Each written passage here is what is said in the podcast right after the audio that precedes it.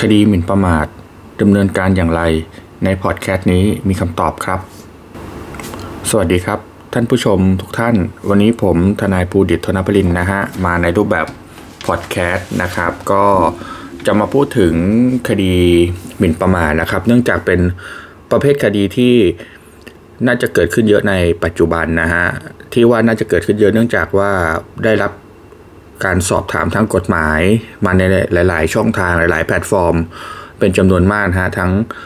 ผู้ชมที่ติดตามทาง YouTube ได้คอมเมนต์มานะฮะ บางทีผมอาจจะตอบช้า หรือตอบไม่ครบถ้วนต้องขออภัยมีคนตอบเข้ามาเยอะมากเลยใน YouTube ผู้ดิดรอนะฮะ ที่ผมก็ลงคอนเทนต์เรื่องหมิ่นประมาทไว้จำนวนมากนะครับทางเพจนะฮะหลายเพจไม่ว่าจะเพจเตรียมสอบทนายความที่ผมได้ลงข้อมูลหลักแล้วก็เพจอื่นๆ แล้วก็ ทาง Facebook ทนายภูดิตธนพลินแล้วก็ทางทางไลน์แอดนะฮะภูดิตขีดรอนะฮะหลายๆช่องทางที่ทุกท่านได้ติดตามชมต้องขอบคุณที่ติดตามชมและสนับสนุน แล้วก็ผมก็พยายามนะฮะได้สอบถามอตอบข้อสอบถามให้ได้ครบที่สุดนะฮะแต่ว่าอาจจะช้าบ้างนะครับ วันนี้นะครับผมเลยมาทำเป็นรูปแบบพอดแคสต์นะฮะเป็น EP 1 ของเรื่องหมิ่นประมาท แล้วผมก็คาดว่าในในส่วนของคดีหมิ่นประมาทเนี่ยคงจะมีหลาย EP อ่าก็คงจะพูดไปเรื่อยๆ คือตอนนี้เรายังไม่ได้วางโครงทั้งหมดว่าจะมีกี่ EP แต่ว่าคิดว่ามีไม่น้อยกว่า 4-5 EP แน่นอน ก็ขอให้ทุกท่านลองติดตามชมไปเรื่อยนะฮะ ซึ่งแต่ละตอนอาจจะระยะเวลาตั้งแต่ประมาณ 20 นาทีขึ้นไปนะฮะจนถึงอาจจะมาถึง 1 ชั่วโมงนะฮะ ก็พยายามจะโฟกัสประเด็นในบางส่วนที่ ลูกความได้สอบถามเยอะประชาชนได้สอบถามเข้ามาเยอะ เพื่อที่จะเป็นประโยชน์ แล้วก็อาจจะถือว่าเป็นการตอบข้อสงสัยไปในพอดแคสต์นี้เลยนะฮะเอาแหละมาเข้าสู่เนื้อหากันนะครับ ในส่วนคดีหมิ่นประมาทผมอธิบายในเบื้องต้นก่อนคือ เป็นลักษณะคดีที่เป็นการกระทำที่ผิดทั้งคดีแพ่งและคดีอาญา นะครับ ในส่วนของคดีอาญาหลักๆเนี่ยก็จะมี 2 มาตราหลักๆ คือ ประมวลกฎหมายอาญามาตรา 326 กับมาตรา 328 นะฮะ 326เนี่ยเป็นการหมิ่นประมาทแบบธรรมดา แบบธรรมดาคือยังไงฮะ แบบธรรมดาคือการหมิ่นประมาท เช่นหมิ่นประมาทต่อหน้า ในคำภาคษาดีกาที่เราศึกษาการเป็นดีกาเก่าๆ สมัยก่อนที่ยังไม่มีโซเชียลเนี่ยก็จะเป็นการเขาเรียกว่าพูดจาต่อว่าหมิ่นประมาทกันเช่น ในตลาดนะฮะ ในต่อหน้าในสถานที่ในโรงเรียน ในสถานที่ราชการหรือหน้าบ้านนะฮะก็จะมีหลายดีกาที่เป็นข้อเท็จจริงในลักษณะนี้ ก็หมายความว่าต้องมีบุคคลเนี่ยอยู่อย่างน้อยนะฮะสองคน คนแรกก็คือจำเลย คนที่พูดข้อความหมิ่นประมาท ส่วนคนที่สองก็คือคนที่รับทราบข้อความ นะฮะในทางกฎหมายและในการบรรยายคำฟ้องเขาเรียกว่าเป็นบุคคลที่3นะฮะมีบุคคลที่ 3 ในการในการทราบ ก็คือจำเลยเนี่ยพูดถึงโจทย์นะฮะจำเลยเนี่ยเป็นบุคคลที่ 1 พูดถึงโจทย์ซึ่งเป็นบุคคลตัวละครที่ 2 โดยมีคนที่ได้ยินเนี่ยที่เป็นพยานเนี่ยเป็นบุคคลที่3นะฮะในการฟ้องเนี่ยหรือในดีกาหรือในข้อกฎหมายเนี่ยก็คือจะลักษณะว่าไอ้คนได้ยินเนี่ยเป็นคนที่3นะฮะ แต่ในสถานการณ์จริงก็จะมีคนอยู่ในเหตุการณ์ตรงนั้นแค่ 2 คนก็เพียงพอ อันนี้ก็คือเป็นการลักษณะที่พบปะพบเห็นกันตัวตนจริง ๆ แล้วมีการพูดข้อความมินมา เช่นนินทาพูดให้ฟังอะไรประมาณเนี้ยนะฮะก็จะเป็น 326 ซึ่งโทษอาจจะน้อยกว่านะฮะอยู่ในเขตอำนาจของศาลแขวง แล้วก็ 326เนี่ยในปัจจุบันเนี่ยก็จะมีเยอะในกรณีที่เป็นแอปพลิเคชันในบางแพลตฟอร์ม เช่น Facebook กลุ่มปิดไลน์กลุ่มนะฮะ ตรงนี้ก็จะเป็นในลักษณะที่บุคคลทั่วไปไม่สามารถเห็นข้อความได้ ถ้าไม่ได้เข้าไปในไลน์กลุ่มนั้น หรือไม่ได้เข้าไปใน Facebook กลุ่มนั้นนะฮะก็จะศาลก็จะตีความนะทางกฎหมายก็จะตีความเป็นลักษณะที่เป็นมินมาตแบบธรรมดาคือ 326นะฮะผมเคยทดสอบแล้วเหมือนกันก็คือเอาในไลน์กลุ่ม เพราะว่าในกลุ่มเนี่ยมีคนจำนวนมากเลย มีเป็นร้อยๆคนเลยนะครับประมาณ 200 คนมั้งถ้าจำไม่ผิดนะคดีนั้น ปรากฏว่า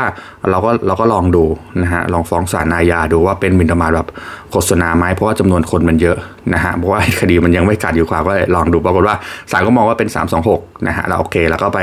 ฟ้องเป็นสัตว์ในศาลแขวงใหม่ นะฮะก็เป็น 326ไม่มีปัญหาเนี่ยแต่ว่าบางครั้งเนี่ยถ้าเกิดว่าเป็นลายสแควร์เนี่ยผมก็ยังไม่กล้าลองนะฮะเพราะว่าแล้วแต่ลูกความบางท่านด้วย แล้วก็อ่าเราต้องคุยกับลูกความให้ดีนะเคสนั้นคือเราก็มองว่าเออถึงแม้ถึงแม้ในช่วงมันนานมากนะสมัยแบบหลายปีมากเลยไอ้คดีนั้นที่ทำเพราะว่าอ่าเป็นช่วงที่ยุคสื่อโซเชียลเพิ่งเพิ่งจะเข้ามาอ่าเป็นที่นิยมกันนะฮะแล้วก็เออมองในความเสียหายว่า การที่โพสต์ในไลน์กลุ่มเนี่ย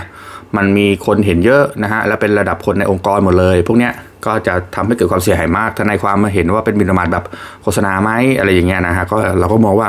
ก็กำกึ่งนะณตอนนั้นนะสมัยนู้นนะฮะแต่ว่าโอเคเราก็ได้ทดสอบแล้วก็เลยเลยชัวร์มั่นใจนะเพราะคดีประเภทนี้เราบางทีลูกความก็ สนับสนุนให้รอเพราะว่าถ้ามีกรอบระยะเวลาที่ดำเนินการได้ก็ดำเนินการฮะแต่ปัจจุบันก็เรามั่นใจแล้วว่าถ้าเกิดเป็นในไลน์แล้วก็ใน Facebook กลุ่มปิดเนี่ยก็เป็นมินประมาทโดยการเฟซบุ๊กกลุ่มปิดเนี่ยเป็นมินประมาทแบบธรรมดานะฮะส่วนในส่วนของอเขาเรียกว่านะไลน์ตัวหนึ่งที่จะมีคนเข้าเยอะๆนะฮะก็เป็นเขาเรียกว่าเป็นไลน์จำนวนที่มีคนเยอะๆเนี่ยฮะก็ที่เขาเรียกว่า LINE Square นะฮะตรงนี้ก็ผมเห็นว่าถึงแม้จะมีคนถึงหลาย ๆ พันคนนะฮะสี่ห้าพันคนนะฮะแต่ผมก็ยังมองว่าบุคคลทั่วไปยังไม่สามารถเข้าเห็นข้อความนั้นได้โดยตรง ก็ยังมองว่าเป็น 326 นะฮะเดี๋ยวถ้าเกิดว่ามีข้อมูลเพิ่มเติมยังไง ก็จะมาอัปเดตตัวนี้กันอีกทีหนึ่งเอาล่ะ เอาแบบที่ชัดเจนกันก่อน ในส่วนต่อมาคือ 328 เนี่ยหมิ่นประมาทโดยการโฆษณาเนี่ยองค์ประกอบหลักก็คือต้องมีการกระทำที่เป็นลักษณะที่หมิ่นประมาทตาม 326 ก่อน คือมีกล่าวข้อความที่ทำให้บุคคลที่ 3 ที่ฟังแล้วมองว่าโจทย์หรือผู้เสียหายเนี่ยเป็นคนไม่ดี ไม่น่านับถือ ไม่น่าคบหา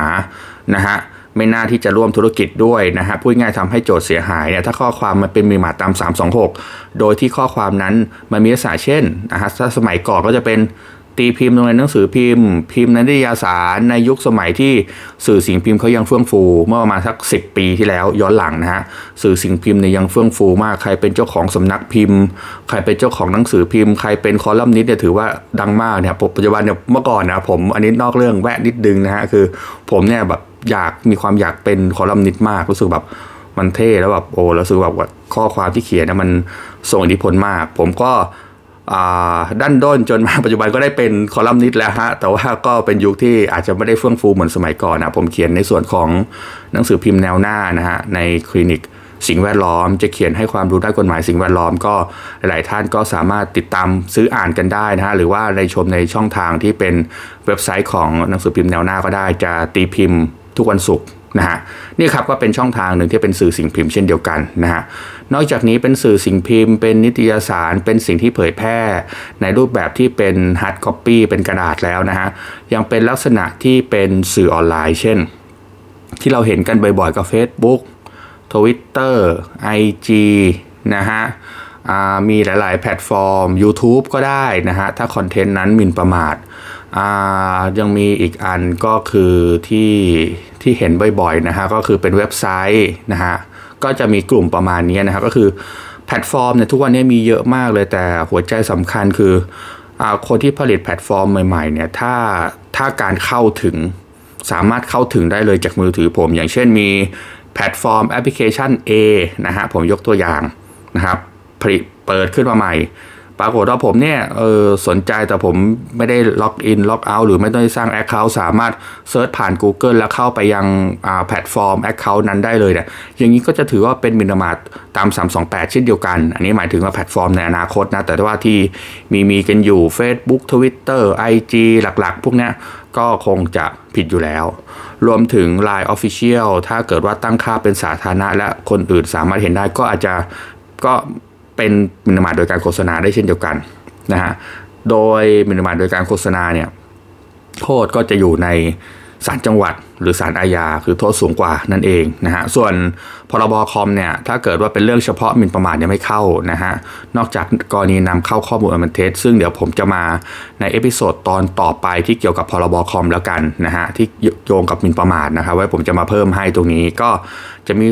326 328นะฮะส่วนดูหมิ่นโดยการโฆษณาเดี๋ยวผมจะทำเป็น episode ต่อไปให้อีกทีหนึ่งนะฮะว่าจะเจาะเป็นทีละเรื่องจะได้เข้าใจง่าย ต่อมานะฮะพอหมิ่นประมาทที่เป็นทางอาญาเรามี 2 มาตราหลัก ๆ ที่เราจะพูดกันในวันนี้แล้ว ก็จะมีเรื่องกรณีที่เป็นทางแพ่งด้วย ทางแพ่งเนี่ยกรณีไขข่าวนะฮะตามประมวลกฎหมายแพ่งและพาณิชย์ว่าในเรื่องของละเมิดนะฮะตั้งแต่ 420 เป็นต้นไปนะฮะมาตรา 420 เนี่ยนอกจากการกระทำพูดให้คนอื่นเสื่อมเสียชื่อเสียงแล้วเนี่ยฮะถ้าข้อความนั้นเนี่ยไปกระทบสิทธิ์ของเขา เช่นเราไปบอกว่า บุคคลคนนี้โกง ไปบอกว่าบุคคลคนนี้เขาเรียกว่าประพฤติเสื่อมเสียทางเพศ ไปเป็นภรรยาน้อยคนอื่น หรือว่าไปโกงคนอื่น หรือว่าไปทำลักษณะที่ไม่ดีนะฮะอะไรก็ได้ข้อความที่คนแล้วแบบโอ้โห ฟังแล้วยี้ไม่อยากจิกคบหาเสวนาด้วยเสวนาด้วยเลยเนี่ย พวกเนี้ยคนที่ถูกกล่าวอ้างเนี่ย คนที่เป็นผู้เสียหายที่เป็นโจทย์เนี่ย แน่นอนเขาอาจจะมีความเสียหายทางธุรกิจด้วยนะฮะอย่างคดีหนึ่งที่ผมเคยเข้าไปช่วยเขาก็คือว่าเป็นลักษณะที่ว่าเขาทำธุรกิจท่องเที่ยว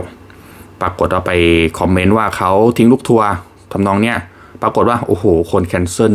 เยอะเลย เขาเสียหายเป็นแสนแสนล้านล้านเลย แบบเนี้ยนอกจากเราฟ้องคดีอาญาแล้วนะฮะก็ก็ต้องฟ้องในส่วนของคดีแพ่ง เรียกค่าเสียหายทางละเมิดด้วย แต่ว่าการพิสูจน์เราต้องพิสูจน์อย่างเป็นนามธรรมนะฮะอย่างเป็นรูปธรรมก็คือว่า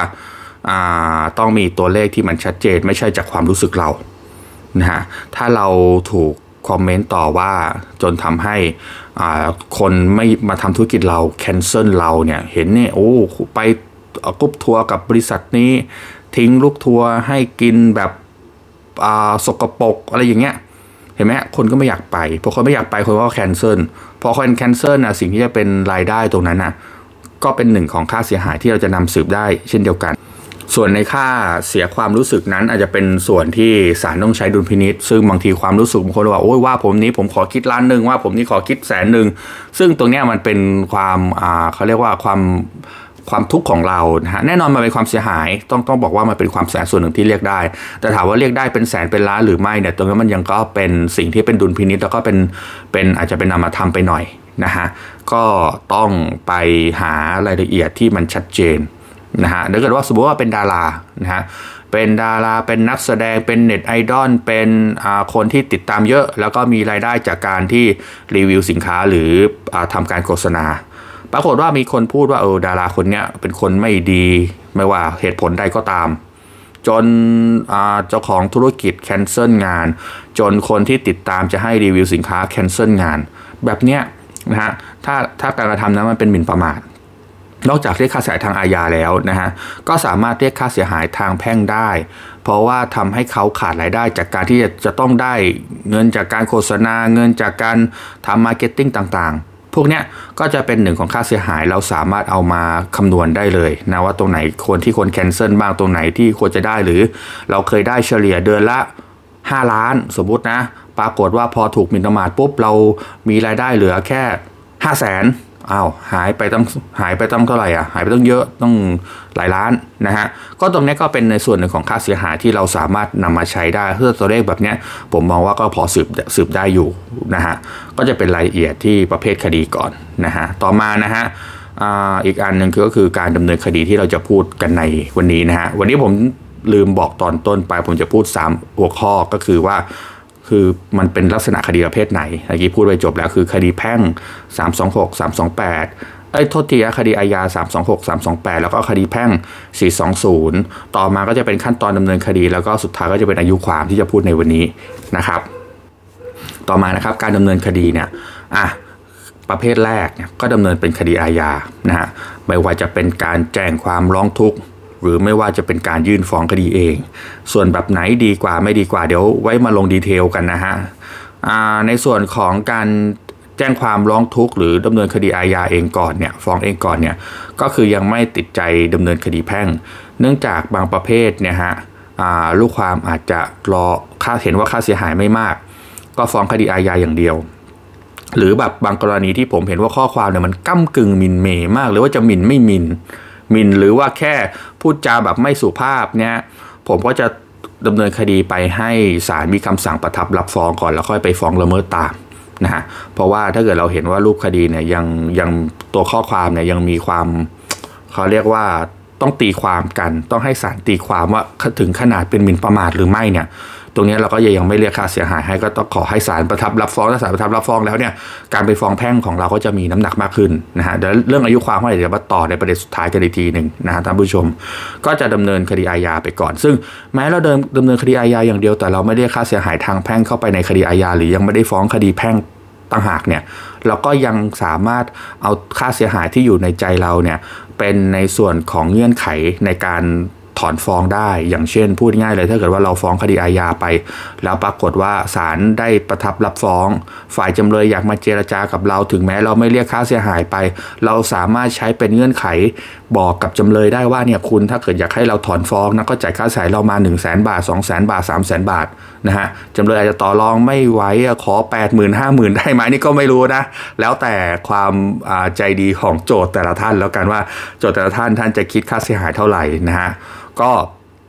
สามารถถึงแม้เราฟ้องคดีอาญาอย่างเดียวก็สามารถเรียกค่าเสียหายได้นะฮะไม่ใช่ว่าฟ้องคดีอาญาแล้วเรียกค่าเสียหายไม่ได้เรียกได้ เพราะว่าจำเลยย่อมไม่อยากถูกพิพากษาอยู่แล้วนะฮะซึ่งจะพิพากษาอย่างไรจำคุกหรือรอการลงโทษไว้เดี๋ยวจะมา episode episode ต่อๆไป นะฮะเอาละก็จะมาพูดกันว่าคดีอาญาแม้ฟ้องเดี๋ยวก็เรียกค่าเสียหายได้ก็คือ เก็บยอดค่าเสียหายไว้ในใจไว้เจรจากับเขาในวันวันนัดวันนัดนะฮะแต่ถ้าเกิดเขาไม่ยอมเจรจากับเราก็ไม่เป็นไรแล้วก็เดี๋ยวไปฟ้องแพ่งตาม ต่อมาอีกประเภทหนึ่งนะครับ ท่านผู้ชมก็คือว่าอ่าเป็นลักษณะที่ ฟ้องคดีอาญานะฮะ ในคดีที่อยู่ในเป็นประเภทคดีอาญาเลยนะฮะแต่ในท้ายคำฟ้องคดีอาญาเราเรียกค่าเสียหายทางแพ่งเข้าไปด้วยนะฮะคดีประเภทนี้เขาเรียกว่าคดีแพ่งเรียกค่าเสียหายทางแพ่งเกี่ยวเนื่องกับทางอาญาคือเราฟ้องว่าเขาหมิ่นประมาทตาม 326 หรือ 328 นี่แหละ แต่ว่าเราเรียกค่าเสียหายทางแพ่งติดเข้าไปด้วย ข้อแตกต่างกับประเภทแรกก็คือเราจะต้องเสียค่าธรรมเนียมศาลแล้วครับนะฮะคดีประเภทแรกเนี่ยก็คือฟ้องอาญาเดียวไม่ต้องเสียค่าธรรมเนียมศาลเสียค่านำหมาย นะฮะค่านำหมายก็หลักร้อยนะจำเลยกี่คนนะจำเลยคนเดียวก็อาจจะ4 5 0 0จำเลย 5 คนก็คูณเข้าไปนะฮะแต่ในส่วนของประเภทที่ 2 คือฟ้องอาญาและเรียกค่าเสียหายทางแพ่งเข้าไปด้วย นอกจากค่านำหมายของจำเลยแล้วเนี่ยท่านผู้ชมก็จะต้องอเสียค่าท่านผู้เสียหายนะฮะท่านผู้ชมบางท่านอาจจะไม่ใช่ผู้เสียหายก็ได้นะฮะท่านผู้เสียหายหรือโจทย์เนี่ยก็จะต้องเรียกเสียค่าธรรมเนียมศาลนะฮะร้อยละสองนะฮะ ร้อยละสองของเงินที่เราเรียกนะฮะหนึ่งล้านก็สองหมื่นอย่างนี้ดีกว่ากลมๆนะฮะก็สามารถทำได้นะฮะเพียงแต่ว่าถ้าเกิดข้อความไม่ชัดเจนหรืออะไรเนี่ยทนายความส่วนมากโดยเฉพาะวิธีการทำงานของผมนะก็จะเห็นว่าเราควรจะฟ้องอาญาให้ชัดเจนสารประทับรับฟ้องก่อนแล้วก็ทางแพ่งมาว่ากันนะฮะต่อมานะครับอีกอีกประเภทหนึ่งก็คือฟ้องแยกเลย ประเภทคดีที่ค่าเสียหายเยอะๆนะฮะ มีการกระทำที่เสียหายสูงๆเนี่ยข้อความแล้วกระทบกับธุรกิจมากเนี่ยผมจะฟ้องเป็นคดีอาญาหนึ่งคดี แยกไปเลยนะฮะและไปฟ้องละเมิดอีกหนึ่งคดีนะฮะเรียกค่าเสียหายนะครับ เพราะว่าคดีนี้ก็จะมีความกดดันและมีประสิทธิภาพกว่า โดยเฉพาะหากจำเลยนะฮะเราเราตรวจสอบเบื้องต้นแล้วจำเลยมีเขาเรียกว่าหลักฐาน มีการทำธุรกิจมีผู้จ่ายจำเลยมีเงิน อะใช้คำพูดง่ายๆเลยไม่ใช้คำพูดอ้อมพอมแล้วถ้าจำเลยเราไปตรวจสอบจำเลยมีเงินมีทรัพย์สินแล้วมีชื่อเสียงแล้วเนี่ยเราฟ้องแยกเลยนะฮะเพราะว่าเราก็มีบังคับคดีได้อยู่แล้วนะฮะซึ่งของส่วนของสำนักงานผมก็จะมีส่วนของฝ่ายบังคับคดีอยู่ด้วยนะฮะซึ่งเราจะสามารถตรวจสอบสถานะทรัพย์สินของบุคคลเบื้องต้นได้นะฮะก็ลึกพอสมควรนะตรวจสอบได้ลึกพอสมควรนะฮะว่าพอมีทรัพย์สินอะไรยังไงบ้าง จะได้ประเมินแจ้งลูกค้าว่า ถ้าเราฟ้องแพ่งไปเราอาจจะได้เงินไม่เต็มตามฟ้องนะ ฟ้อง 5 ล้านอาจจะได้แค่ล้านเดียวหรือไม่ถึงล้านนะนะฮะก็แต่แน่นอนถ้าเราได้ตามคำพักษาเราสามารถยึดทรัพย์ได้ ก็จะกดดันให้เขามาเจราจากับเราเหมือนกันอันนี้ก็ข้อดีคือจะมีประสิทธิภาพที่สุด เป็นคดีที่มีประสิทธิภาพมากที่สุด เพียงแต่ว่าก็จะเป็นภาระกับโจทย์หรือผู้เสียหายหน่อยที่จะต้องมีการดำเนินการถึง 2 คดีนะฮะ ตรงนี้ก็เวลาผมแนะนำลูกความก็ไม่อยากแนะนำให้เขามีต้องมีคดีหรือมาว่าจ้างถึง 2 คดีนะฮะก็จะเป็นแนะนำสเต็ปแบบ1กับ 2 ก่อนคือฟ้องคดีเดียวนะฮะแต่สำหรับลูกความบางท่านที่เป็น VIP มากที่ผมได้ดูแลนะฮะก็บางท่านไม่ติดขัดเรื่องค่าดำเนินการดำเนินการขอให้ออกมามีประสิทธิภาพที่สุดก็เป็นการฟ้องสองคดี แต่ทั้งนี้ทั้งนั้นข้อความจะต้องชัดเจนด้วย ถ้าลักษณะข้อความการกระทำความผิดชัดเจน เราจึงจะอนุมัติให้ดำเนินการ 2 คดีนะฮะไม่ใช่ว่าปุ๊บปุ๊บเราจะฟ้อง 2 คดีเลย เพราะว่าเราอยากให้ลูกความแฮปปี้มากที่สุดในการทำงานฮะอันนี้ก็เป็นประเภทที่ที่3นะฮะส่วน ทั้ง 3 อันน่ะแน่นอนในคดีอาญาอาจจะแจ้งความหรือไม่แจ้งความก็ได้ ส่วนตัวผมมีฟิลการทำงานประมาณนี้ ถ้าเกิดคดีที่เห็นว่าใกล้จะขาดอายุความอย่างน้อยเนี่ยก็ต้องไปแจ้งความก่อนแล้วก็รอตำรวจทำงานสักพัก ถ้าตำรวจเขาโอเค action ให้เราแล้วก็โอเค เดี๋ยวเราเข้าไปเป็นโจทก์ร่วมแต่ถ้าตำรวจทำงานช้ามากเลยก็บอกพี่ตำรวจเดี๋ยวผมฟ้องเองนะนะฮะกับอีกอันหนึ่งก็คือคดีที่พอมีเวลาหรือเกิดเหตุ แล้วก็มาหาเราเลยเนี่ยส่วนมากเราจะฟ้องเองนะฮะแต่ว่าในช่วงโควิดนี้ก็จะมีปัญหาอยู่นิดนึงพอเราฟ้องคดีเนี่ยมักจะวันนัดไกลหรือไม่มีวันนัดนะช่วงหลังก็เลยไปใน feel ของการแจ้งความเป็นหลักในปัจจุบันสถานการณ์โควิดนะฮะที่ผมอัดเทปนี้ไว้ก็ในเดือนสิงหาคม 2564นะฮะก็เป็นช่วง peak เลย ก็ส่วนมากช่วงหลังคดีหมิ่นมาก็เราบอกทีมงานว่าไปแจ้งความดีกว่า เพราะว่าไวกว่า เพราะปกติเนี่ยถ้าไม่มีโควิดนะฮะ ผมดำเนินการยื่นฟ้องไม่เกิน2อสเดือนนะฮะก็ได้ไต่สวนมูลฟ้องก็คือจำเลยก็ได้รับหมายศาลภายใน 1-2 เดือนนั่นแหละนะฮะก็จะเป็นการ action ที่ค่อนข้างจะไวกว่าพนักงานสอบสวน นะแล้วก็ไม่ยุ่งยากด้วย ที่ว่าไม่ยุ่งยากเพราะว่าเราได้มีการทำคดีหมิ่นมาเป็นประจำอยู่แล้วเลยรู้สึกว่าง่ายกว่าการที่ต้องไปอธิบายต่อพนักงานสอบสวนนะฮะต้องไป action ต้องไปอธิบายต้องไปตอบคำถาม ต้องไปสอบครั้งหนึ่งสองสามมันรู้สึกว่าเออทำไมเราไปศาลมันง่ายง่ายทำไมเราไปพนักงานสอบสวนทำไมมันยากจัง เลยรู้สึกว่าจริง ๆ ที่ผ่านมาประมาณตั้งแต่ปีสองสามปีที่ผ่านมาที่คดีหมิ่นประมาทเยอะ ๆ เลยนะฮะ เยอะๆเนี่ยเป็นร้อยคดีเลยนะเราเราทำเองเราสะดวกกว่านะแต่ในช่วงโควิดเราต้องพึ่งพาท่านพนักงานสอบสวน เพราะว่าการฟ้องคดีเองเราทำได้เหมือนเดิมแต่วันนัดใกล้ไกลนะฮะใกล้ไกลต้องใช้คาว่าไกลมากนะครับ อันนี้ก็ก็เลยเป็นแนวทางในช่วงหลังของผมนะฮะก็จะแจ้งความหรือจะฟ้องคดีเองก็ได้นะฮะจนมาประเด็นสุดท้ายนะฮะคือเรื่องอายุความครับ ในส่วนของอายุความเนี่ยมาพูดถึงคดีอาญาก่อนทั้ง 326 ทั้ง 328 อายุความ 3 เดือน 3 เดือนนับจากวันไหนบ้างนะฮะนับจากวันโพสต์ไหมถ้าวันโพสต์แล้วท่านเห็นเนี่ยก็อาจจะเริ่มนับแต่วันนั้น แต่ผมมองอย่างนี้นะฮะเวลาผมทำคดีเนี่ยบางทีเราไม่รู้ว่าจำเลยคนนี้มันมีตัวตนไหมกว่าผมจะไปคัดทะเบียนราษผ่านไปถึง2-3สัปดาห์ทำไมถึง2-3สัปดาห์เพราะบางทีไปคัดครั้งที่ 1 ไม่เจอคัดครั้งที่ 2 ไม่เจอ แล้วพอไม่เจอทำไงครับ ก็ต้องมานั่งค้น story ของแพลตฟอร์ม account นั้นๆว่าจะเป็นส่วนมากจะเป็น Facebook นะว่า เอ๊ะเขาเคยมีลงชื่อลงรูป ลงเบอร์โทร ลงเลขอะไรที่เกี่ยวกับตัวตนเขาได้ไหม จึงต้องใช้เวลาอีกหลายวันกว่าค้นเพราะว่าคนบางคนลงภาพนี่เยอะมาก ตรวจกันเป็นวันๆเลย ทีมงานผมมาต้องไปแอบส่องใน Facebook ของจำเลยนะฮะหรือผู้กระทำความผิดเนี่ยว่าเออมันเขาชื่อภาษาอังกฤษใน Facebook นะฮะชื่อนี้ภาษากดไทยต้องมีการันไม่มีการันนะฮะมันเป็นอย่างเงี้ยฮะบางทีเราไปคัดเนี่ยเรากลัวจะผิดพลาด เหมือนกัน ซึ่งเราก็ต้องพยายามทำให้ให้ผิดพลาดน้อยที่สุด แต่ที่สำคัญก็คืออาต้องไปตัวตนจริง ๆ ดังนั้นเนี่ยบางทีเราดูใน Facebook แล้วปรากฏเป็นของจำเลยแน่นอนมีรูปการลงใช้ชีวิตประจำวัน แต่ชื่อ Facebook เขาไม่ตรงกับชื่อจริง เช่นเป็นชื่อภาษาอังกฤษ หรือเป็นนามปากกาอะไรของเขาอะนะมันก็จะเป็นความยากตรงนี้ ดังนั้นอายุความที่ผมทำแล้วเสนอต่อศาลแล้วก็ศาลเห็นด้วย แล้วก็เป็นไปตามกฎหมายคือว่าวันที่เรารู้ตัว นะฮะวันที่เราทราบโดยรู้ตัว คือเราทราบข้อความแล้วล่ะตั้งแต่เดือนที่แล้ว แต่กว่าจะเรารู้ตัวว่าจำเลยเนี่ยคือบุคคลคนนี้ก็คือเดือนนี้นะฮะดังนั้นเดือนนี้วันนี้อย่างเช่น วันนี้วันที่ 17 สิงหาคมเนี่ยก็เป็นวันที่เราทราบรู้ตัว แล้วก็สามารถบรรยายฟ้องและไต่สวนในในทำนองนี้ได้ก็คือ นับตั้งแต่วันที่เราคัดทะเบียนราษได้ ซึ่งในทะเบียนราษจะระบุวันที่เอาไว้นะฮะแล้วก็เอาถือว่าเป็นวันที่เราทราบนับถึงวันฟ้องไม่เกิน 3 เดือนนะฮะ ในส่วนของคดีแพ่งก็เช่นเดียวกัน แต่คดีแพ่งเนี่ยละเมิดในอายุความ 1 ปีนะฮะดังนั้นในส่วนของคดีแพ่งเนี่ยเราก็ต้องดูจากว่าวันที่เราทราบและรู้ตัว เราทราบข้อความแล้วนะฮะแต่เรารู้ตัวจำเลยจริงๆเมื่อไหร่ อันนี้ก็เป็นอีกเรื่องหนึ่งที่เราต้องมาบรรยายในคำฟ้อง นะครับ ก็คงมี 3 ประเด็นหลักๆก่อนนะครับใน episode แรกนี้ และเดี๋ยวในประเด็นต่อๆไปประเด็นรองเนี่ยผมพยายามจะทำเป็นอ่าพอดแคสต์มาให้นะฮะ และสิ่งที่ผมทำพอดแคสต์เนื่องจากว่าเราจะได้คุยกันระยะเวลานานๆหน่อย เพราะถ้าทำเป็นวิดีโอเนี่ยบางท่านเนี่ยอาจจะไม่ได้สะดวกในการดูคลิปวิดีโอแบบ นานๆนะฮะดูเป็นชั่วโมงเนี่ยหลายท่านอาจจะต้องขับรถหรือทำนู่นทำนี่นะ แต่ถ้าเป็นพอดแคสต์น่ะท่านสามารถทำงานนะฮะทำงานบ้านทำงานส่วนตัวทำงานที่บริษัท หรือกระทั่งอ่านหนังสือ หรือแม้กระทั่งขับรถสามารถฟังได้อย่างน้อยประมาณ 20 นาทีขึ้นไป ผมเลยทำเป็นคอนเทนต์พอดแคสต์ขึ้นมาอีกอันหนึ่งสลับกับในส่วนของ